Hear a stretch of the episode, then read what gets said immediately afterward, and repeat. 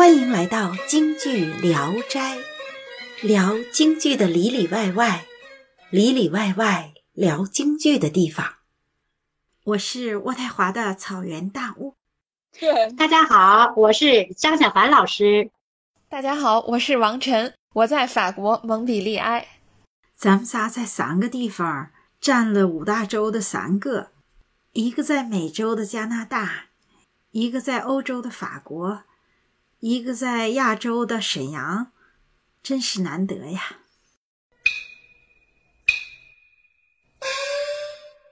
张老师，今天咱们再接着聊卖水。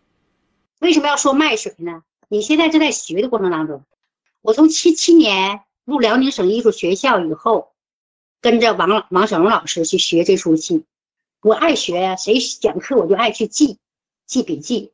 嗯，哎，现在拿起来一看，哈，确实挺好的。我刚记得写那什么丫鬟梅英啊，是非常善良、热情啊，包括正义感，就是愿意成就他们，就是他就梅英这个人成就他们。你像他就想想让李李公子他们之间见面，然后呢，他用裱花的形式来给小姐就诉说这一段。你像大雾看京剧里里都已经介绍很多的王秀王秀兰老师，是不是？是王秀兰老师。对，介绍了一点点不多啊，对。我后来又查了一查，这王秀兰老师还真的是个大拿呢，是属于就是人家就叫表演艺术家的，在相当棒了。你哎，你去你去看看他那个卖水，对我最后一期的时候，我还把他的卖水掐了一段，跟那个就最后一段什么花儿姐什么花儿郎那个，他跟那个京剧里头有点不同，他那个动作我发现京剧里头呃用了很多，都是从他那儿来那个动作。词儿不太一样，到后来前面的戏词儿都改了一些，好像基本上就是有的段儿基本上差不多，有的段儿就改的挺多的。我看咱最后一段就是那个数板儿，咱们数板儿，它不是数板儿，它就是一直是唱。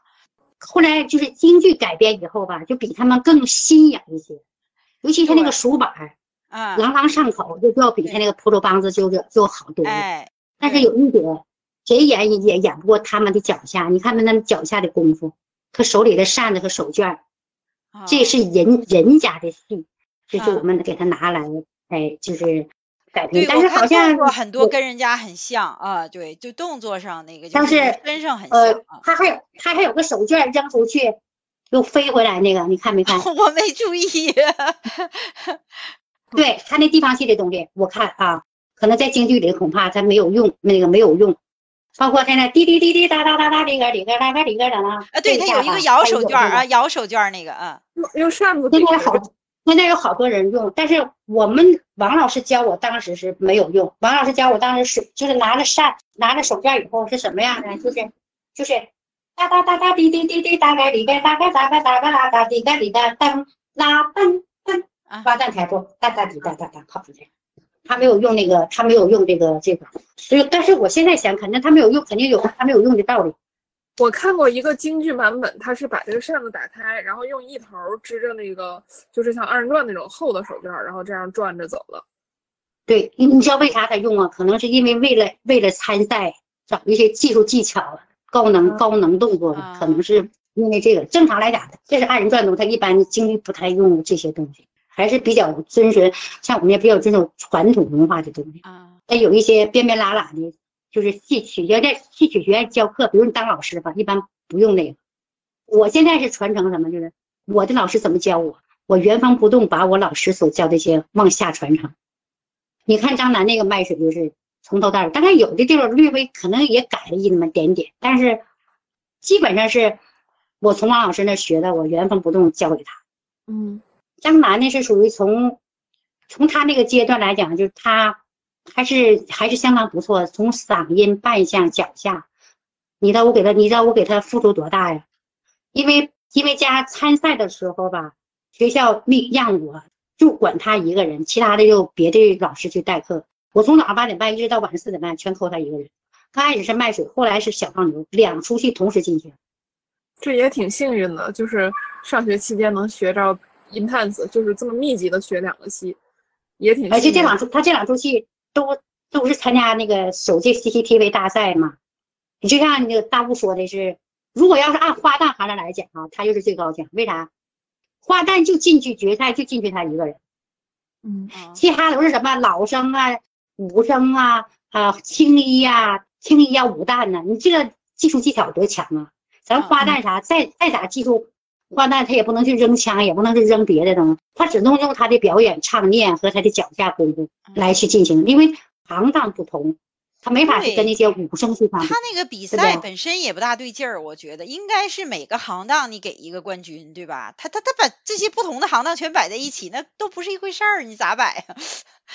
咱们咱们跟那个全国那些名家那个学生去 PK，里头有杜近芳老师学生，有呃李维康老师学生，有什么等等吧，就是全是名家的，包括戏曲学院那些老师的学生，还有全国各地的那些名家的学生。沈阳师范大学戏曲艺术学院也是不管这个咋就开始的就玩命了，那时候真是玩命了，这根本就不分什么时间地点。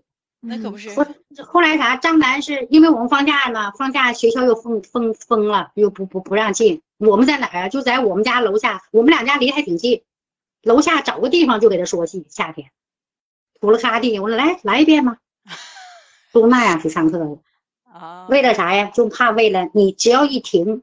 你所之前抠的那些就全部都，全部都是白抠，还有退步放下就对对对啊，就是这个气呀，就是这个咱们讲话这功啊和这气呀，你不能停，你只一停，就全白了就全完白完了。为什么那时候叫突击呀？一年呐，这个戏突击一年，从早到晚，从早到晚，没有寒暑假。张楠最后拿到北京，还是很幸运。他他之前学的是花山戏，跟张伟老师学的，底子打的还是挺好的，声音呐，他唱念功还是不错的，啊，所以说到我这来以后，我就给他基本上在这方面一点点点就考，他挺幸运，他遇了我们这两位老师，他是相当幸运的。你说我们要是学戏的话，学完一个哈，我想他他谁都是一样，他学完了一段，他总得要歇一段。你这个歇的时间，我们得干点什么才能保证它不太退步呢？其实你所说那个歇呀。是你暂时这段不跟老师学，是不是？各种情况吧，就比如说咱们非常密集的学了一年卖水，就说张楠嘛，那你第二年，你比如说你要再学一个新戏，这个卖水肯定就不能说一天八小时了，对吧？你得再学另外一个戏，那这个卖水怎么维持呢？就越学越多，你原来的戏他没有时间练，不能一天全走一遍，对吧？这个怎么维持？像他这种形式吧，就是靠什么？一旦有演出，你就去演出，啊，明白不？用演出。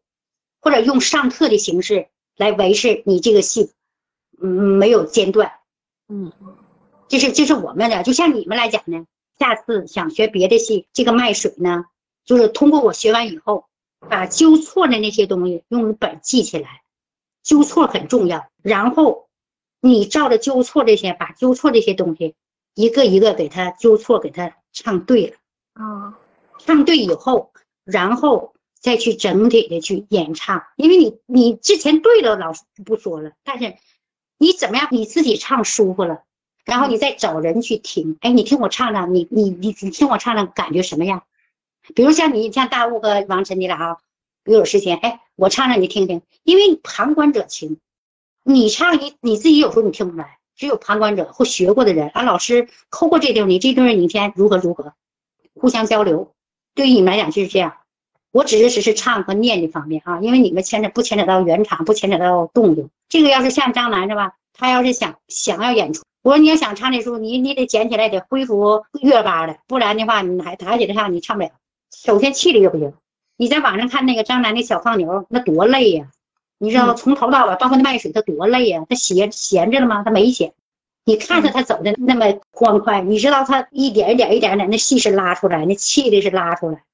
包括你像他看过思凡，他思凡从普通上场二十八分钟不闲着，嗯，全他一个人，嗯，对，唱腔连过门都没有，昆曲唱腔连过门都没有，全是他。哦，嗯，谢谢来访京剧聊斋，欢迎再来。